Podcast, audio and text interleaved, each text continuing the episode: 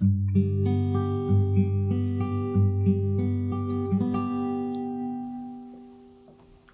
and welcome to Easter Saturday's evening reflection.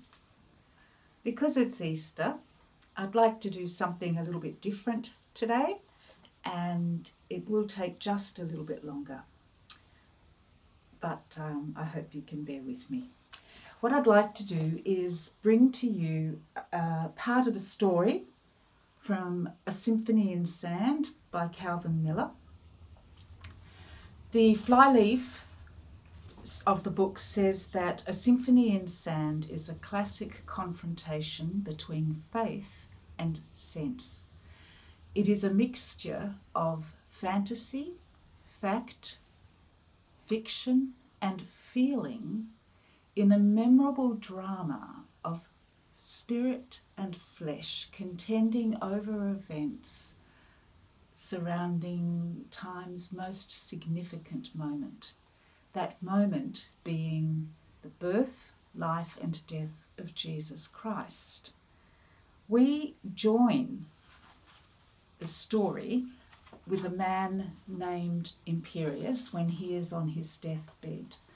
He has the plague. The plague has just gone through his town, it's decimated it, it's taken his wife, and he's feeling pretty alone in the world. And so at that moment, he sees in a fevered state a lion and a child in his room.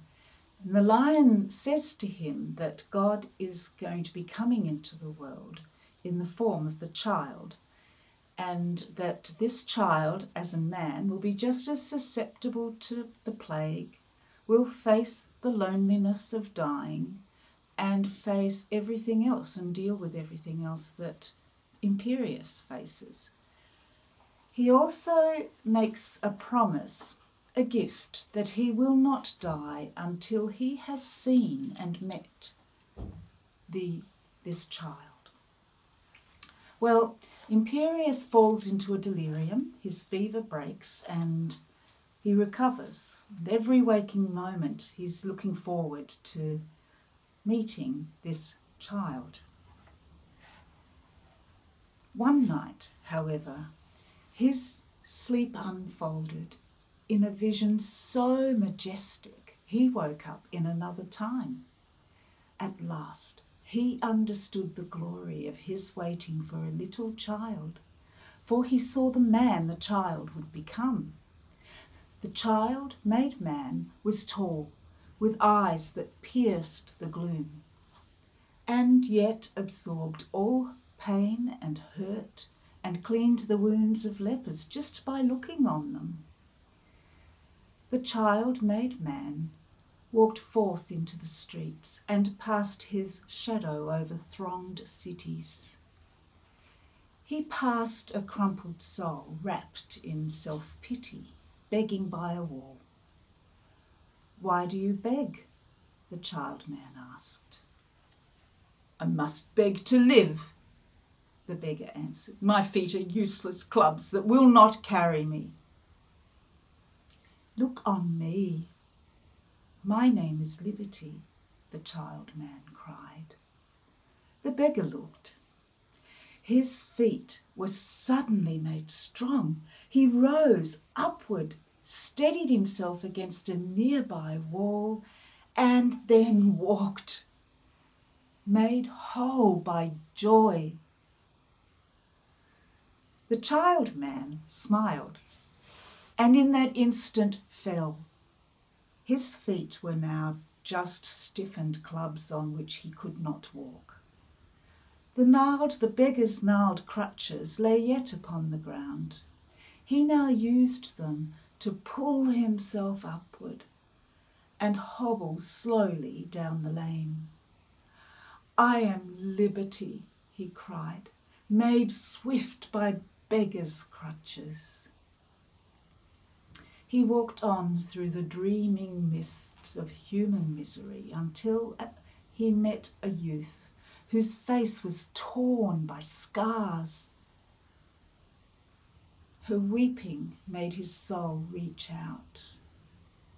Why do you weep? Why do you cry?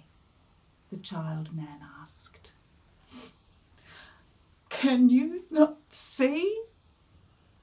I fell into fire when but a child, and now my disfigurement is but a mask of ugliness that forbids all hope of living in a world secure and made warm with friendship. Look on me. My name is Hope, the child man commanded. The girl looked and as she gazed, her scars gradually sunk in new, soft skin, but broke like ugly calluses of hate upon his own face. Her countenance became clean and young and beautiful. The child man, in that moment, became a thing grotesque. She ran off into the distance, and her joy was wondrous great, but not as great as his. Leaning hard on his crutches, and through a face made ugly by his own desiring, he cried after her, I am hope, made beautiful by craving ugliness.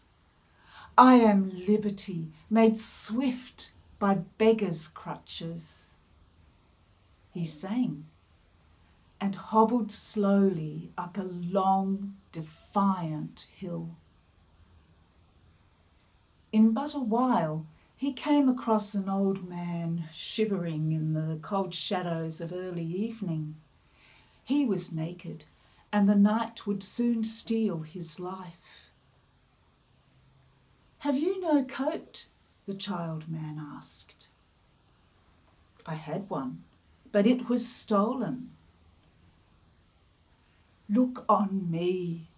My name is Love. He twisted from his own coat and gave it to the man. His giving left him nearly naked and unprotected in the night.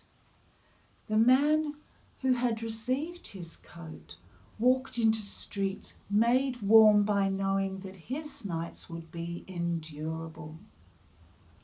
The child man smiled. I am love that made warm by nakedness. I am hope made beautiful by craving ugliness. I am liberty, made swift by beggars' crutches. At last, his hobbling brought him through a thousand sunsets and vast fields of misery.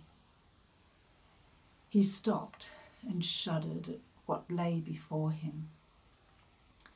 He grimaced as he faced a distant hill, for there he saw three gallows he hobbled to their centre, his eyes filled with tears. For on the first gallows he saw the man whose feet he'd taken as his own. Did you but make me strong to let me die? The dying man confronted him.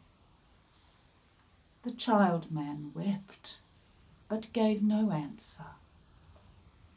On the second gallows was the girl. My face is clean. You gave me both relationships and friends, but only for an hour like this. The child man reached to her, his eyes blinded by his tears.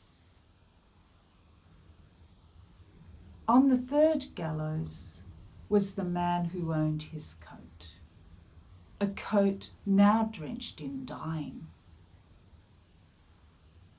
Was my coat warm? The child man probed. Was it warm, child man? Did you but make me warm to face the chill of death? We're all dying, can't you see? All you did for us was temporary. All your gifts were but for our little needs. Now we face the terror from which no one is ever free. Do you not care? We're dying, dying, dying.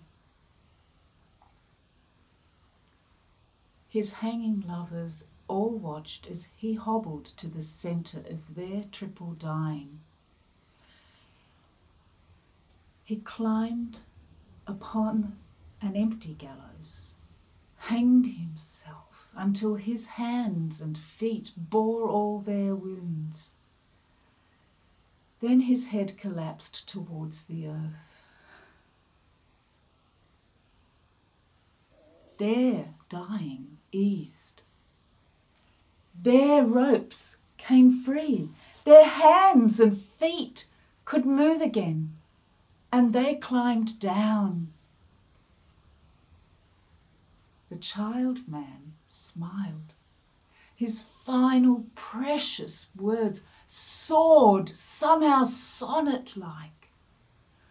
I am love made warm by nakedness. I am hope made beautiful by craving ugliness.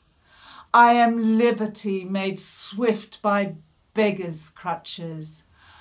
I am life that makes alive by dying. Alive and free, the trio walked away and passed a woman struggling up the hill, but paid her no attention. Soon she stood beneath the centre gallows. The child man looked down. Their eyes met. I was afraid you'd come, he said. Oh, son, was the planet worth all this? She gestured to his hanging form.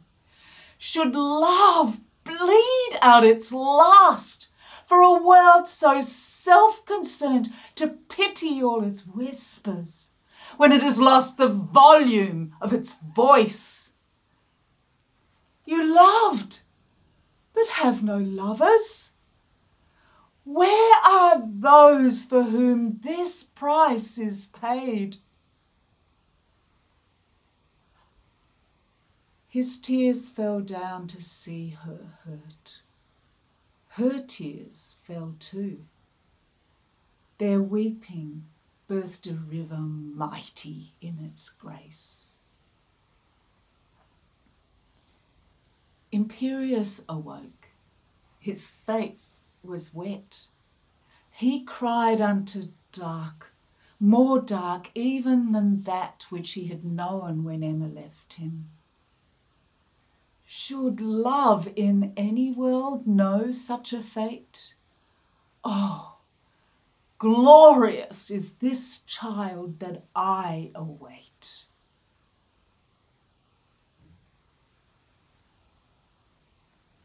Well, I will see you tomorrow evening on Easter Sunday. Bye for now.